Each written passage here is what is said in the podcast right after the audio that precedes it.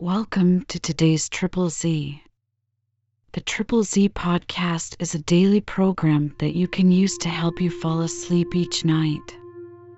Just turn down the volume, lay back, relax, and enjoy as you fall asleep.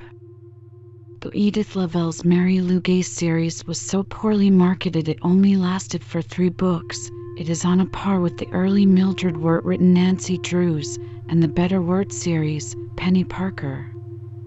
Dark Cedars, the inaugural entry in the series, is in fact so good that it leaves little doubt that the series got a tough break. The mystery adventures of Mary Gay could easily have been a long running and beloved series if given the chance. Mystery of the Secret Band was the last of the Mary Louise Gay series written by Edith Lavell. This one takes place over the Christmas holidays and was a nice note on which to end the three book series, though that certainly wasn't the plan. It is a shame this series didn't get more push from its publisher because it ranks high among the various series for young adults of the era. If you enjoy our program, please be sure to write us a review on your podcast platform and share us with a friend you both might sleep just a little better at night. Our website is triple Z, that's three Z's dot media. You can also like and share our content on Facebook or our Instagram account ZZZ underscore media underscore podcast. Music for today's episode was provided by the Sleep Channel on Spotify. Chapter 1 Mary Louise stamped the snow from her feet and removed her galoshes on the porch. Whistling the Christmas carol her class had just sung at school, she opened the door of her house and stepped inside. Her mother was sitting in an armchair in the living room, sewing. She looked up with a smile at her daughter. How did your entertainment go? she inquired.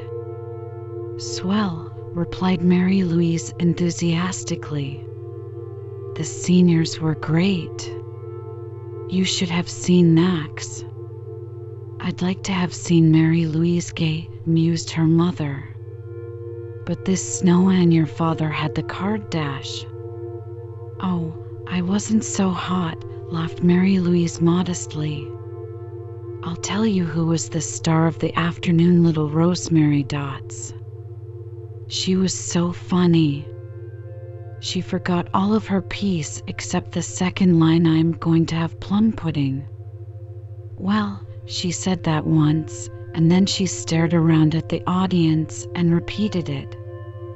And still she couldn't think of any more, so she said it again and rubbed her fat little tummy as she repeated it. Well, she kept that up until I thought we'd just pass out laughing at her. Honestly, the tears were rolling down my cheeks. Her teacher had to come up to the platform and take her away. That must have been funny, agreed Mrs. Gay. Well, I guess you're thankful that it's all over. How do you like this weather for your vacation? Mary Louise's brown eyes sparkled with pleasure. It's keen, she exclaimed. She executed a little dance step in her joy. Two whole weeks with nothing to do but coast and skate and dance. And eat and sleep once in a while. Oh, yes, of course. Especially eat. What would Christmas be without eating? What are you going to do now? inquired her mother. Go coasting. Max and Norman are bringing the bobsled over in 10 minutes, and Jane and I are supposed to be ready. You better hurry, then. Get something to eat first. And I forgot to tell you your father wants to see you at half past five this afternoon. Be sure to be home in time. He said he wanted to consult you. About somebody's Christmas present? I thought all our Christmas shopping was finished last week. It was. This hasn't anything to do with presents, but it concerns your Christmas vacation, I believe, replied Mrs. Gay. Oh, that sounds exciting, exclaimed Mary Louise. Mr. Gay was a detective on the police force, and, knowing his daughter's keen interest in the solution of crimes, he sometimes discussed his cases with her. Already she had shown marked ability in the same line herself by unraveling two baffling mysteries the preceding summer. She ran out into the kitchen and poured out a glass of milk for herself and cut a piece of chocolate cake. This brisk weather certainly made her feel hungry, and the refreshments tasted good. Then she dashed upstairs to change into her snowsuit, a long trousered costume that happened to be popular with the older girls at the moment. When she was all ready, she opened her side window and whistled to her chum, Jane Patterson, who lived across the snow covered lawn in the house next door.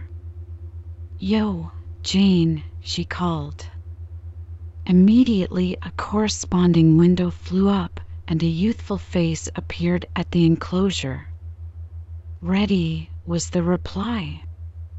The boys there yet? I think I hear them, returned Mary Louise. Come on over. The windows were slammed down simultaneously, and the two girls dashed downstairs to their porches. Before they had finished putting on their galoshes, the boys were at the Gays' house. Left the sled at the gate, announced Max Miller, Mary Louise's special boyfriend in Riverside. Do you think the snow's packed hard enough? demanded Jane. Hope so, returned Max, with a grin. The kids were sledding last night over near Cooper's Woods, so they ought to have made a track. Anyhow, we can have some fun. You've just got to be outdoors, weather like this. They made their way across the yard, chatting about the school entertainment, their dates for the next two weeks, and the fun which Christmas always brought them.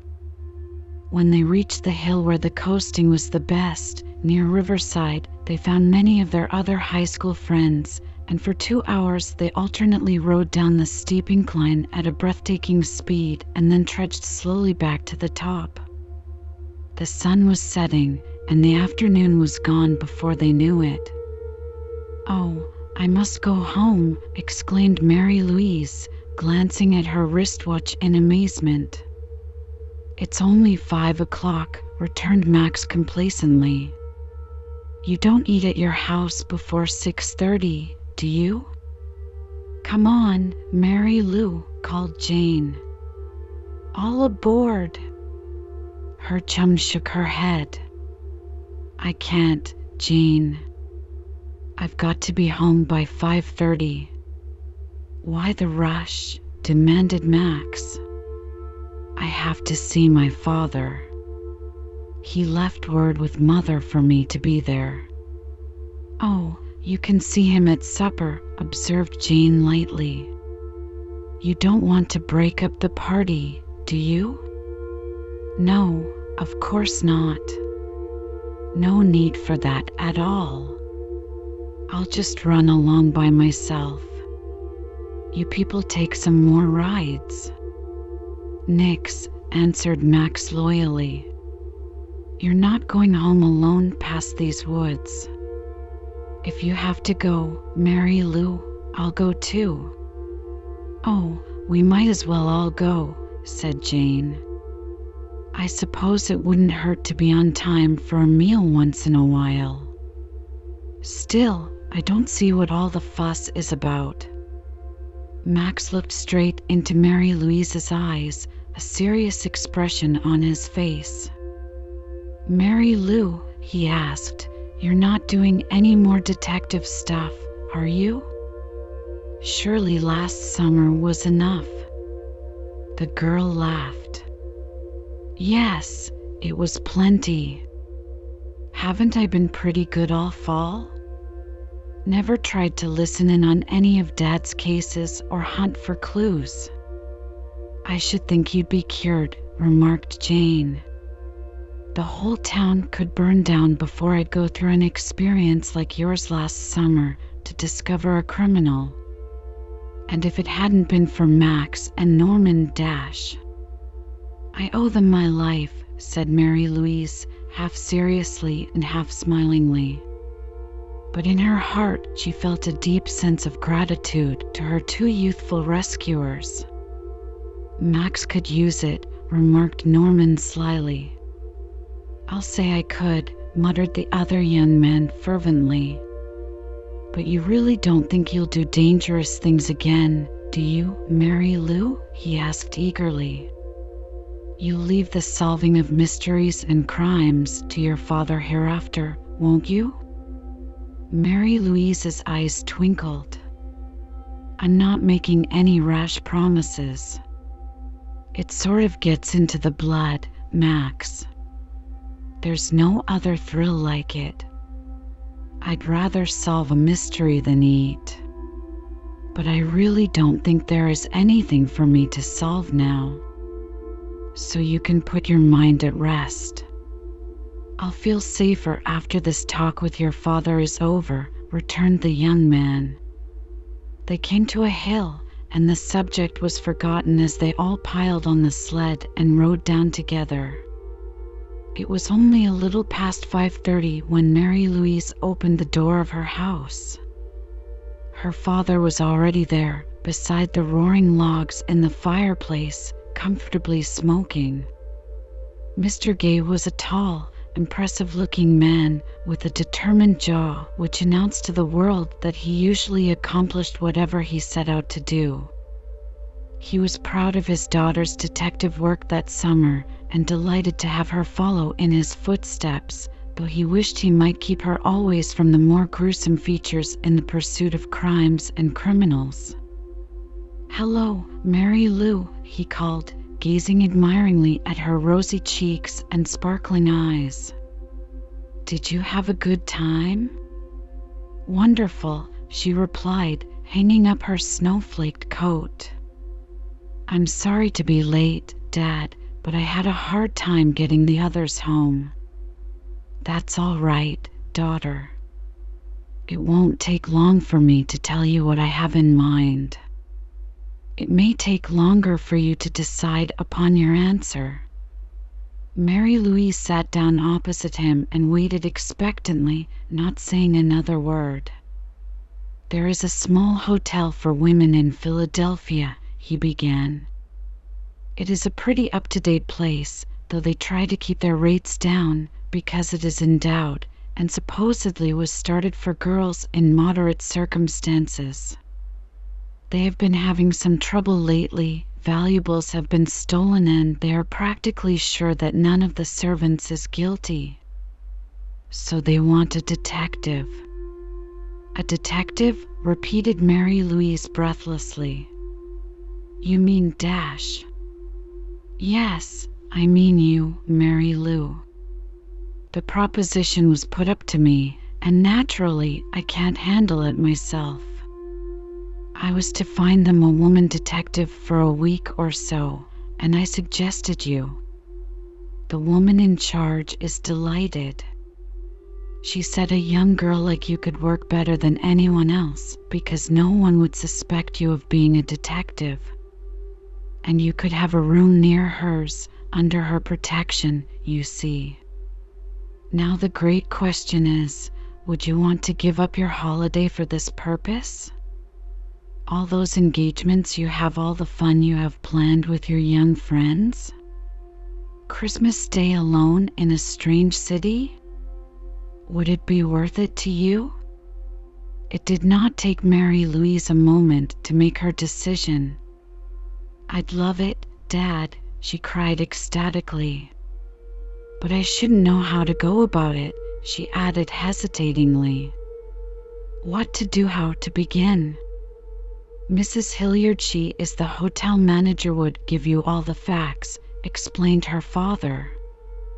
I'd go with you and get you started. But you must consider carefully, Mary Lou, think of your friends and your mother and your own pleasures. You can let me know tomorrow. Mary Louise nodded solemnly. I know, Daddy. But this seems like the chance of a lifetime. Because you see, I mean to be a detective when I graduate from high school. This is something definite to go on a real experience, which I can make use of when I apply for a job. Yes, of course. And, by the way, there is a salary attached. You are to get $25 a week and an extra bonus if you get any of the lost valuables back. Oh, Daddy! The exclamation was almost a whisper, so odd was Mary Louise at the thought of actually earning money in the work that she loved best in all the world. When would I start? she asked. I could take you with me to Philadelphia tomorrow morning. But that wouldn't give you much time to write notes to your friends and pack your things. I suppose you'd have a lot of engagements to break. Yes, but they don't matter. Don't you want to think it over another day? I could come back and take you after the weekend. No, Daddy, there's not a question of doubt in my mind. I want to try it and start as soon as possible. Some of the crowd will be at Jean's tonight, and I can tell them and phone to the others. I'll pack my clothes before I go. Have you told Mother yet? No, I haven't. I thought there was no use stirring her up if you didn't care to undertake it. But now we'll have to break the news to her if you're sure. You tell her, Daddy, urged Mary Louise. It will be easier. All right, I will, he promised. A voice sounded from the kitchen. Mary Louise, could you do an errand for me? You'll just have time before supper. Yes, Mother, replied the girl, jumping to her feet. Then, in a whisper to her father, she added, Tell her while I'm gone. Picking up her coat again, she ran out into the kitchen. I want you to take this basket of jellies and fruit cake over to old Mrs. Detweiler, said Mrs. Gay. I think it would be nice for them to have the things earlier this year because they have so little at Christmas time. Yes, it would, Mother, agreed the girl absently. Ask them whether they've heard anything from Margaret, added Mrs. Gay. Maybe she's coming home for Christmas. She wasn't home all summer, was she, Mother? No. And they didn't hear from her either. They're terribly worried. I can't see why Margaret Detweiler would do a thing like that when her grandparents have been so good to her all her life. Why, Mrs. Detweiler wore the same dress for five years just so she could put Margaret through high school. And the girl always seemed so grateful and affectionate, too. Maybe something happened to her, suggested Mary Louise. Surely they would have heard if it had. Well, run along, dear. And come right back, because dinner is practically ready. Mary Louise pulled on her beret and her galoshes and went out into the snow again. It was entirely dark now, but the stars were shining and the air was just cold enough to be invigorating. How good it was to be young and lively and happy. How sorry she felt for this poor old couple whom she was visiting, missing their granddaughter so dreadfully. But perhaps everything was all right. Maybe Margaret Detweiler was coming home for Christmas.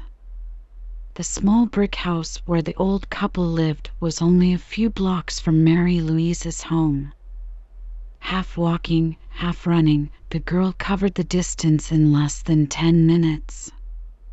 She saw a low light in the living room and knocked at the door. Both of the Detweilers were well over seventy, and they lived modestly but comfortably on a small pension which Mr. Detweiler received. It had been sufficient for their needs until the death of Margaret's parents obliged them to take care of their only grandchild. But they had gladly sacrificed everything to give Margaret an education and a happy girlhood. She was older than Mary Louise by three or four years, so that the latter had never known her well but she had always seemed like a sweet girl. Mr. Detweiler opened the door and insisted that Mary Louise come inside. Both the old people loved Mrs. Gay and enjoyed the wonderful presents of her own making she sent every Christmas. They were profuse in their thanks. You must take off your things and get warm before you start out again, urged Mrs. Detweiler. I'm really not a bit cold, replied Mary Louise. And mother told me to come right back, as supper will be waiting. But she wanted me to ask you whether you had heard anything from Margaret. Tears came to the old lady's eyes, and she shook her head. Not a thing since last Christmas, she answered sadly. You know she didn't come home then, but she wrote to us and sent us a box of lovely presents. Expensive things, so I knew she must be doing well. She had a position in a Harrisburg store at first, you know, and then she told us she had gotten a fine job in a Philadelphia store. That was where the last letter came from, the last we ever received from her. Didn't you write to her? asked Mary Louise. Yes, of course we did. But the letter was returned to us. What store was she working in? I am going to Philadelphia for the Christmas holidays, and I might be able to find her. I'm not sure. But the package was marked Strawbridge and Clothier on the box. Did you ever hear of that store? Yes, I did and I'll go there and make inquiries for you, Mrs. Detweiler. The old lady seized Mary Louise's hand gratefully. Oh, if you could only find her, Mary Louise, she exclaimed, we'd be the happiest couple alive. I'll do the best I can, promised the girl as she turned to the door. She ran all the way home, eager to find out what her mother was going to say in reply to her father's startling proposition about her Christmas vacation. Chapter 2 If Mrs. Gay did not like the idea of losing her daughter for two weeks, at least she kept the feeling to herself. She congratulated Mary Louise heartily on being chosen for a difficult piece of work. You're a lucky girl, cried Freckles, Mary Louise's young brother. Wish I was old enough to take the job. You couldn't take this one, son, his father reminded him, because it's a woman's job. A man would be out of place in a woman's hotel. But Mary Lou can go about unnoticed. People will think she's just a guest. Twenty-five bucks a week, repeated Freckles. What are you going to do with all that money, sis? I don't know. Wait and see if I earn it. But if I do, we'll all have something nice out of it. I wasn't asking for it, protested the boy. No, I know you weren't. But wait, and we'll see. She turned to her mother. The Detweilers haven't heard a thing from Margaret, mother. Not since they received a box last Christmas from Philadelphia. But I promised to try to hunt her up for them. Oh, I feel so sorry for them, exclaimed Mrs. Gay. I do hope that nothing has happened to Margaret. So do I. But, anyhow, that will give me two jobs in Philadelphia. Yes, agreed her father, and you can give that as your reason for being in Philadelphia to the other guests at the hotel if you care to. That's an idea, said Mary Louise. And maybe this is the more important of the two. I'm sure Margaret Detweiler is more precious to her grandparents than money and valuables to the women at that hotel. Though her mother accepted the situation calmly owing to her father's persuasion, no doubt Mary Louise found her best friends less agreeable. Jane raised a howl of protest when she heard of the plan, and Max Miller looked so crushed and unhappy that for a moment or two Mary Louise even considered the idea of giving the whole thing up. I asked you two months ago to go to the senior dance during Christmas week, he said.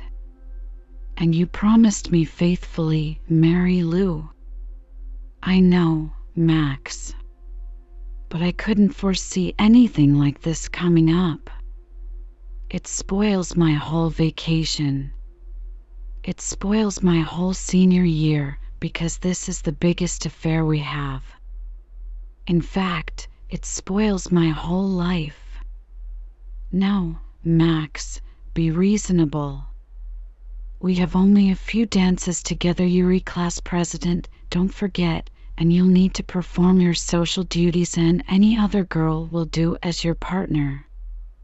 No other girl will do it all, he protested stubbornly. I won't take anybody else. I'll go stag. I'd stay home entirely if I weren't president. Well, maybe I'll have the whole mystery solved in the week before Christmas and get home in time for the dance, remarked Mary Louise optimistically. More likely you'll stay a week overtime, muttered the young man. Or maybe take on the job for good and never come back to Riverside at all. Mary Louise laughed. You certainly can dish out gloom when you want to, Max. You don't suppose my parents would allow me to leave high school and take a regular job when I'm only sixteen, do you? I shan't be seventeen till next spring, you know." But Max refused to be consoled, and Jane Patterson upheld him in his attitude. It was ridiculous, foolhardy, dumb, silly every adjective she could think of to go to a strange city and be all alone during Christmas week when you could be having a perfectly wonderful time in Riverside. You'll get to be a dried up old maid by the time you're twenty five she told her chum. And what good will your career be to you then? Lots of good, returned Mary Louise complacently. If I'm going to be an old maid, I'll certainly want a career. But I don't see why a career should interfere with marriage. I'll have plenty of time to have it first. All the men will be married by that time. I'll take a chance, laughed Mary Louise. Nothing anybody said could stop her. Mary Louise was more thrilled than she had ever been in her life, and she meant to put her whole soul into this job. Not only for her own sake, but for her father's as well. In her two previous experiences, personal inclination had made her unravel the mysteries but now she felt that her father's reputation was involved. If he recommended someone who was incompetent, a failure would reflect upon him. Oh, she must succeed if it were humanly possible. She left the party early that evening and went home to finish packing her suitcase. Immediately after breakfast the next morning, she and her father took the train to Philadelphia. The snow had ceased falling, but the country was still covered with white. The sun shone, and the landscape was lovely. Mary Louise had never been to Philadelphia before, and she watched everything eagerly as she approached the terminal. It was a big city in comparison with Riverside or even Harrisburg, but not so big as New York, which she had visited several times. Where is the hotel, Daddy? she asked as they left the train. And what is its name? It is up near the parkway, and it is called Stoddard House because a wealthy woman by the name of Stoddard left some money in her will to build it and help keep it up. It is a very attractive place. I wonder how many rooms it has, said his daughter. Not so many as you might expect, because I understand the whole first floor is planned for the girls' social uses. Card room, several small rooms for the girls to entertain callers, a library, a larger reception room for dancing, and the dining room are all part of the plan. But you'll soon go all over the place and see for yourself. Mary Louise's eyes sparkled. It is going to be thrilling, Dad, she said. I hope you don't run into any danger, he remarked a little apprehensively. The Philadelphia police will have your name on file. I saw to that so the minute you call for help, you can get it. And don't hesitate to phone me long distance anytime you need me. I'll give you my list of addresses for the week. Don't stop for expense. We can't consider money in cases like this. Mary Louise nodded proudly. Never in her life had she been so happy. She walked along beside her father with her head high and her eyes shining. Her only misgiving as they approached the hotel was caused by her extreme youth. She hoped fervently that nobody would guess her age. The hotel was an attractive place. Set back from the street by a small terrace, its trim brick walls and white painted doorway and windows looked cozy and homelike. What a nice place to live, Mary Louise thought, if you weren't lucky enough to have a home of your own.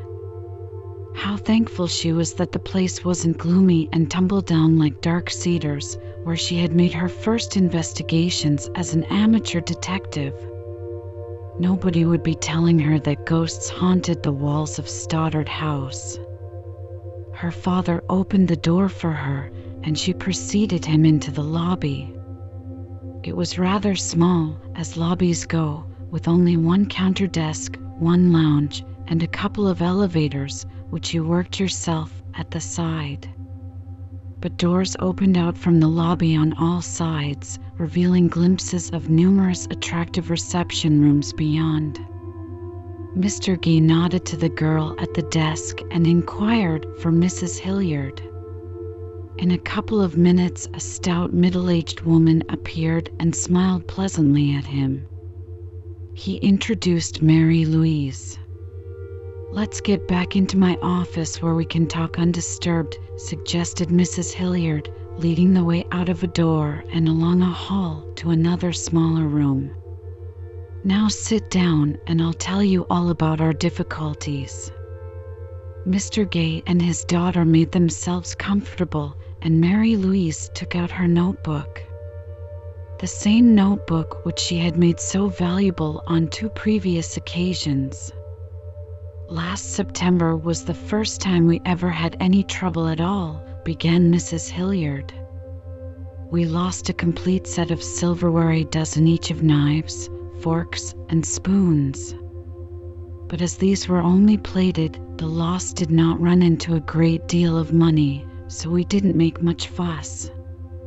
I supposed that one of the maids stole the a waitress who left the next day to be married. But I must have been mistaken, for more things disappeared after she left. A very unusual vase we had in the library, quite valuable too, for it had belonged in the Stoddard family. That made it look as if the thief were a connoisseur. The matron and I were watching the help carefully, and we felt sure that none of them was responsible. We hadn't many guests at the time. There are only about a dozen who live here permanently and there happened to be only a couple of transients. What are transients, Mrs. Hilliard? asked Mary Louise, who was unfamiliar with the term. They're the people who stop in for a day or two or even a weekend, don't stay permanently, explained the other. I should think they'd be the people who would be most likely to steal, observed Mary Louise. Because they could get away with it more easily. I thought so too, at first. But when things kept right on being stolen and the same transients never came back, it began to look to me as if one of the permanent lodgers were responsible. These two girls, I have forgotten their names, were here when the silverware and the vase disappeared, but they were not here in October when our watches were taken. How many watches? asked Mary Louise. Four, including my own. And were there any transients here at that time? Just one a chorus girl named Mary Green. She stayed a couple of days and then said her show was closing up. The young detective wrote all these facts into her notebook and asked whether that was all. Not quite, replied Mrs. Hilliard. Last Friday, Miss Violet Granger had a valuable oil painting stolen from her room and a purse containing $50. So you see, the situation has become pretty serious. Two of our regular guests have moved away because of it, and others have threatened to do so if anything else is stolen. She looked doubtfully at Mary Louise. I'm sure I don't know how you would go about an investigation like this, she said. But perhaps you do. Are you willing to try it? Of course I am, cried the girl eagerly. It's just the kind of thing I love. I've put down everything you said, Mrs. Hilliard, and I'm all ready to go to work now. I want to see the hotel and meet the guests as soon as possible. I think Mary Louise had better keep secret the fact that she is spying on them, put in Mr. Gay. Just let them think that she is a young friend of yours, Mrs. Hilliard, visiting you for her Christmas vacation. As a matter of fact, she wants to look up a young girl from Riverside whose whereabouts have been lost by her relations. But use your own discretion, Mrs. Hilliard. I will, Mr. Gay, agreed the woman. And I will take good care of Mary Louise for you she added. That's right. No late hours or being out alone at night. Mary Lou, don't forget that this is a big city and girls can easily get lost. I'll be careful, Daddy, she promised. Mr. Gay kissed his daughter goodbye, and Mary Louise and Mrs. Hilliard took the elevator to the second floor. There are ten rooms on each floor, the manager explained. The fourth floor belongs to the help, and I have my own little three room apartment at the back. The third floor is reserved for our permanent guests. We have 13 of them now, some two in a room, some alone. Our second floor is principally for transients, although sometimes guests prefer to live there permanently. One woman named Mrs. McGregor, a wealthy widow, likes her room and bath so much that she has decided to keep it indefinitely. But most of the guests on the second floor come and go. And now, my dear, here is your room. I was going to take you into my own apartment at first, but I decided that would be too far away from everybody. Here you can mix more with the other guests. Of course, whenever you get lonely, you can come up with me. I have some nice books if you care to read in the evening and a radio. And perhaps you brought your knitting? I forgot all about that, replied Mary Louise. But of course I do knit, and I can easily buy some wool and some needles. Mrs. Hilliard opened the door of the room that was to be Mary Louise's and handed her the key. Now I'll leave you to rest and unpack, she said. Perhaps you can come down early before dinner to meet some of the girls in the reception room.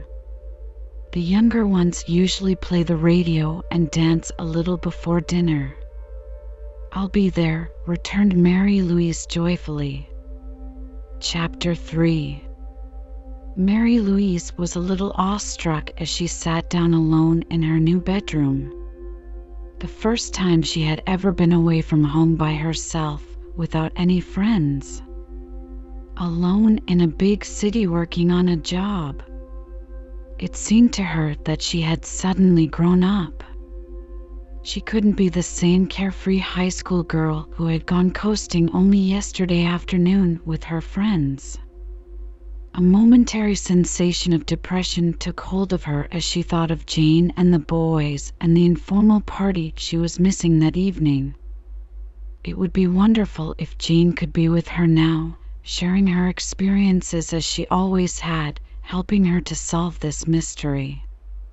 But such a thing was impossible, of course. Jane wouldn't want to give up the Christmas gaiety at Riverside, and besides, this was a real job. You couldn't bring your friends along on a real job as if it were only play. Then she thought of that other Riverside girl alone in this big city. Margaret Detweiler, the girl who had so mysteriously disappeared. What could have happened to her? Suppose something like that should happen to Mary Louise. I'm positively getting morbid, she thought, jumping up from the chair on which she was seated and beginning to unpack her things.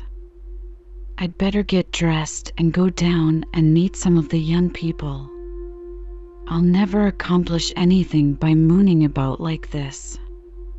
She unpacked her suitcase and hung her clothing in the closet.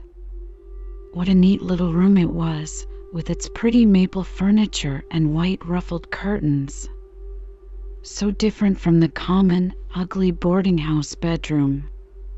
She was lucky to have such a nice place to live in. And Mrs. Hilliard was certainly a dear. She found the shower bath down the hall and, feeling refreshed, slipped into a new wine red crepe which her mother had bought her especially for the holidays. It was very becoming, and her eyes sparkled as she ran down the steps to the first floor. No use bothering with elevators when she had only one flight to go. Mrs. Hilliard was at the desk, talking to the secretary, who was putting on her hat and coat. "Oh, Mary Louise," she said, "I want you to come here and register and meet Miss Horton." "This is Miss Gay," she explained, "a young friend of mine. She is visiting me for the holidays, and I forgot to have her register when she came in. But as she is using room 206 and not my apartment, I think she had better register." Mary Louise nodded approvingly and wrote her name in the book. "You have never come across a girl named Margaret Detweiler, have you, Miss Horton?" she asked. "I want to find her if I can while I am in Philadelphia." The secretary shook her head. "No, I don't think so. You might look through the book, though. I can't remember all the transients who have stopped here at Stoddard House." "Naturally," agreed Mary Louise, and she turned the pages eagerly. But of course she did not find the name. Coincidences like that don't often happen, and besides, she reasoned, if she did find it, it wouldn't do her much good. That wouldn't tell her where Margaret was now. "Come into the music room with me," said Mrs. Hilliard.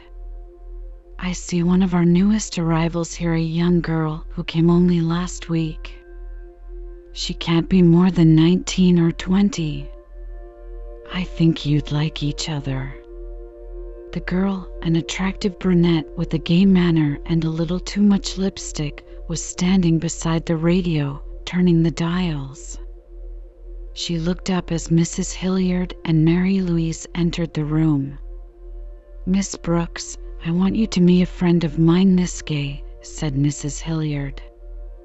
"Perhaps I'd better say Pauline and Mary Louise, because I know you young people don't bother with last names."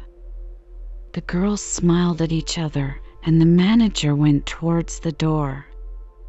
Would you be good enough to take care of Mary Louise? Introduce her to any of the other guests who come in, Miss Brooks? I have to go back to the desk, for the secretary has gone home. Certainly, agreed Pauline immediately. She turned on some dance music. What do you say we dance? she asked Mary Louise. And does everybody call you by both names? Most people shorten it to Mary Lou. Yes, I love to dance. That's a dandy foxtrot. The girls stepped off, Pauline talking gaily all the time, asking Mary Louise all sorts of questions where she was from, how long she was going to stay, and so on. Mary Louise answered pleasantly, happy to have found a new friend. It wouldn't be so bad without Jane, now that she had found a girl near her own age in Philadelphia, although she thought that Pauline was probably nearer 25 than 20. Middle aged people like Mrs. Hilliard weren't so good at guessing young people's ages unless they had children of their own. I wish I could take Pauline into my confidence thought Mary Louise, and have her help me the way Jane did. It would be so much nicer. But she knew that would not be wise. Her father and Mrs. Hilliard wanted her to keep her job a secret. However, she did make it a point to ask Pauline a few questions in return for those she had answered. Not that she was interested in Pauline, as I suspect the girl had only arrived last week, Mrs. Hilliard said, but because she really wanted a young companion while she was in this strange city. My parents are dead, Pauline told her. I have a rich aunt who usually stays at the Ritz when she's in Philadelphia, but I don't care enough about her to live with her. I sort of flit from place to place and write fashion articles for the magazines whenever my income runs short. I have a pretty good time. Have you ever stayed at Stoddard House before? asked Mary Louise. No, I usually avoid women's places like YWCAS and girls' clubs, was the reply.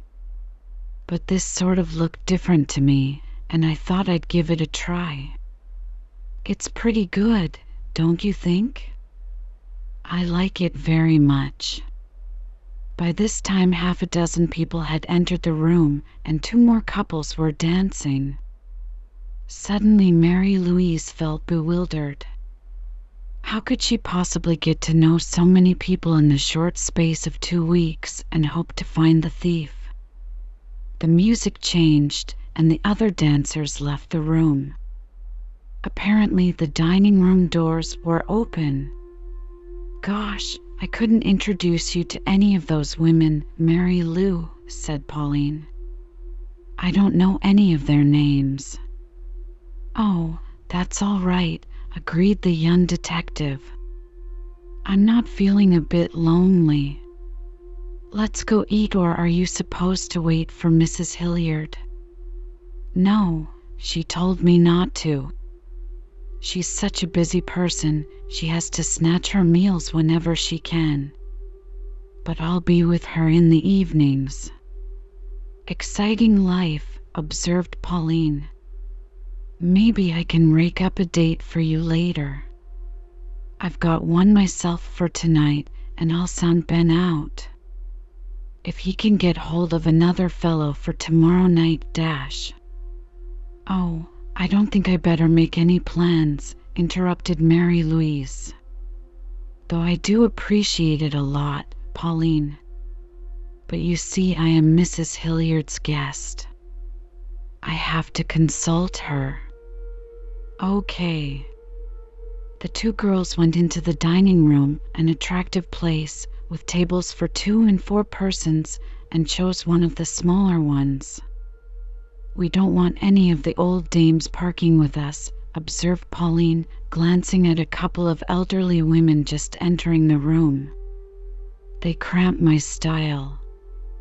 Rather, laughed Mary Louise, though she secretly wished she might meet some of the old dames, as Pauline called them. Any one of them might be the thief. Pauline Brooks was very different from the girls of Riverside, not nearly so refined, Mary Louise thought, but she was a gay companion and made witty remarks about everything. No doubt she was a clever writer. Just as the girls finished their excellent dinner, Mrs. Hilliard came into the room. Pauline stood up. I'll be running along, Mary Lou, she said. Now you have company, I better leave you and get dressed. Mary Louise smiled.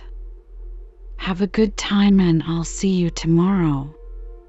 Not too early, warned Pauline. I'll probably be dancing till the small hours tonight. She left the room and Mrs. Hilliard sat down in her place.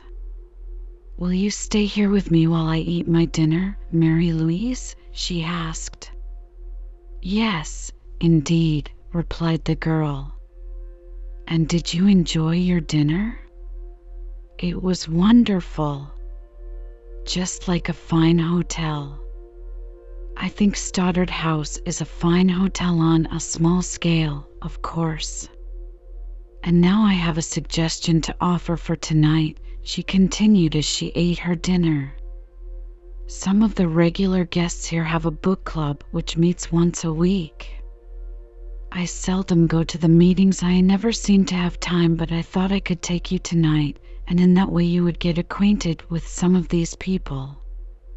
Though I don't suppose you'll find the person we're looking for among them. Thieves aren't often book lovers. But it will help me to get the people sorted out, and I am so at sea, said Mary Louise. I think it is a fine idea, Mrs. Hilliard. What time does the club meet? 7:30. But we'll go to my room first, and you can copy down the names of all the guests and their room numbers. Oh, that's great, she cried, thankful to be getting at something definite to start with. As soon as Mrs. Hilliard finished her dinner, she and Mary Louise took the elevator to the fourth floor and walked down the long corridor to the back of the hotel. Here was Mrs. Hilliard's own private apartment, a cozy suite of three rooms and a bath. Mary Louise settled herself comfortably in an armchair and took out her notebook. Do you want the names of the maids? Asked Mrs. Hilliard as she picked up some papers from her desk. No, not yet, replied the girl. You believe in their innocence, so I think I'd rather study the guests first. Mrs. Hilliard handed her a paper, a methodical list of the bedrooms on the second and third floors, and Mary Louise copied it, just as it was, into her notebook. Second floor, room 200, Pauline Brooks. 202 May and Lucy Fletcher. 204 206 Mary Louise Gay. 208 201 Mrs. B. B. McGregor. 203 205 and Starling. 207 209 third floor, room 300 Miss Henrietta Stoddard. 302 Mrs. Weinberger. 304 Miss Hortense Weinberger. 306 Dorothy Semple. 308 Miss Hastings. 301 Ruth and Evelyn Walder. 303 305 Mrs. Moyer. 307 309 Miss Violet Granger. You have quite a lot of empty rooms, haven't you, Mrs. Hilliard? inquired Mary Louise, when she had finished her copy. Yes. It's always dull at this time of year, and we never are very full. After all, it's rather expensive, with wages on the scale they are now. How much do you charge? Fourteen dollars a week. But that doesn't cover our expenses. No, I'm sure it doesn't. Everything is lovely. I didn't tell you how much I like my room, and the food couldn't be better. Well, we have an income from the Stoddard estate, which helps to pay expenses, Mrs. Hilliard explained. There is a woman here named Miss Henrietta Stoddard, observed Mary Louise, looking at her list. Is she any relation of the founder? Yes, she is her niece. Old Mrs. Stoddard provided in her will that Henrietta should be allowed to live here free all her life, as long as she was single or a widow. How old a woman is she? About forty five now, I should judge. And very bitter. She expected to inherit her aunt's money, and she even tried to break the will. She hasn't any money. I think she does odd jobs like taking care of children and doing hand sewing for her spending money and her clothing. Hmm, remarked Mary Louise. Mrs. Hilliard smiled. I know what you are thinking, and I kind of think so myself. That Miss Stoddard is the thief. But you'd never believe it to look at her. She's prim and proper and austere. You never can tell, said Mary Louise. No, that's true. Well, you'll have a good chance to judge for yourself tonight. Miss Stoddard is the one who is in charge of the book club. There is a library fund in the endowment, and these women decide upon what to buy. Tell me which of these guests belong to the club, urged the girl. All the regular residents belong, except Miss Violet Granger.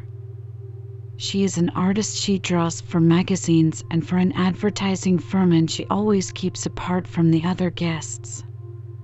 She is the one from whom the oil painting and the fifty dollars were stolen. Mary Louise nodded and put a check beside Miss Granger's name. Now, she said, I ought to check the names of all the other people who have had valuables stolen. Who else was there? Well, as I told you, the hotel itself lost the silverware and the Chinese vase. Then there were four watches stolen my own, Mrs. Weinberger's, and the two Walder girls. By the way, they are lovely girls. Mary Louise Thavy lived here a couple of years, and I know their families. I'm sure you're going to like them. And the final, at least, I hope it's the final robbery was the painting and the money from Miss Granger's room. But I have a feeling that isn't the end, and the guests are all nervous too. It's hurting our business and making my own job seem uncertain. Mary Louise closed her notebook thoughtfully and sighed. I'll do the best I can, Mrs. Hilliard, she promised solemnly. Ten minutes later, they took the elevator to the first floor, and Mrs. Hilliard led the way into the library. It was a cheerful room with an open fireplace, a number of comfortable chairs, and built in bookcases around the walls. Miss Henrietta Stoddard, plain looking woman with spectacles, sat at the table on one side with a pile of books and a notebook beside her. She was talking to an elderly woman and a younger one. Mrs. Hilliard introduced Mary Louise. Mrs. Weinberger and Miss Weinberger, she said, and Mary Louise immediately placed them as the mother and daughter who lived in rooms 302 and 304. The daughter was complaining to Miss Stoddard. I don't see why we can't have some more exciting books, she said. Something a little more youthful. Miss Stoddard drew the corners of her severe mouth together. We buy just what the club votes for, she replied icily. Because the younger members never come to put in their votes, returned the younger woman petulantly. I asked the Walder girls to come to the meeting tonight, but of course they had dates. She turned eagerly to Mary Louise. You can put in a vote, Miss Gay, she exclaimed. Will you suggest something youthful? Mary Louise smiled. I shan't be here long enough to belong to the club, she answered. I'm just visiting Mrs. Hilliard for the vacation. You're a schoolgirl? Yes. A junior at Riverside High School. Never heard of it, returned Miss Weinberger abruptly and scornfully. I'm afraid it's not famous like Yale or Harvard, remarked Mary Louise with a sly smile. Miss Weinberger went on talking to the others in her complaining, whining tone. Mary Louise disliked her intensely, but she didn't believe she would ever steal anything. What time is it? demanded Miss Stoddard sharply. I don't know. My watch was stolen, you know, replied Mrs. Weinberger, looking accusingly at Mrs. Hilliard as if it were her fault. You never heard anything about those watches, did you? inquired Miss Stoddard. No, replied the manager, keeping her eyes away from Mary Louise. There was a night watchman that night, but he said he didn't see any burglar or hear any disturbance. The night watchman couldn't watch for watches, Mary Louise remarked facetiously. Yes, there were four stolen, agreed Mrs. Weinberger. I suppose Mrs. Hilliard told you? Mary Louise flushed. She must be more careful in the future. I think that bleached blonde chorus girl took them, observed Miss Weinberger.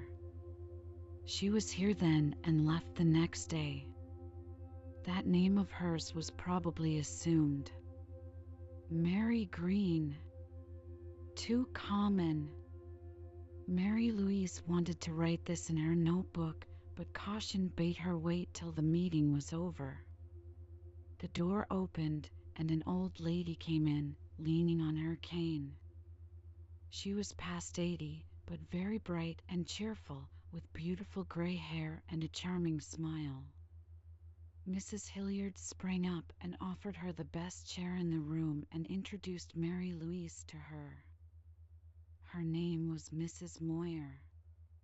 Now the meeting began. The guests returned the books they had borrowed and discussed new ones to purchase. At half past nine, a maid brought in tea and cakes, and the evening ended sociably. Thankful to slip off alone to write her observations in her notebook, Mary Louise went to her own room.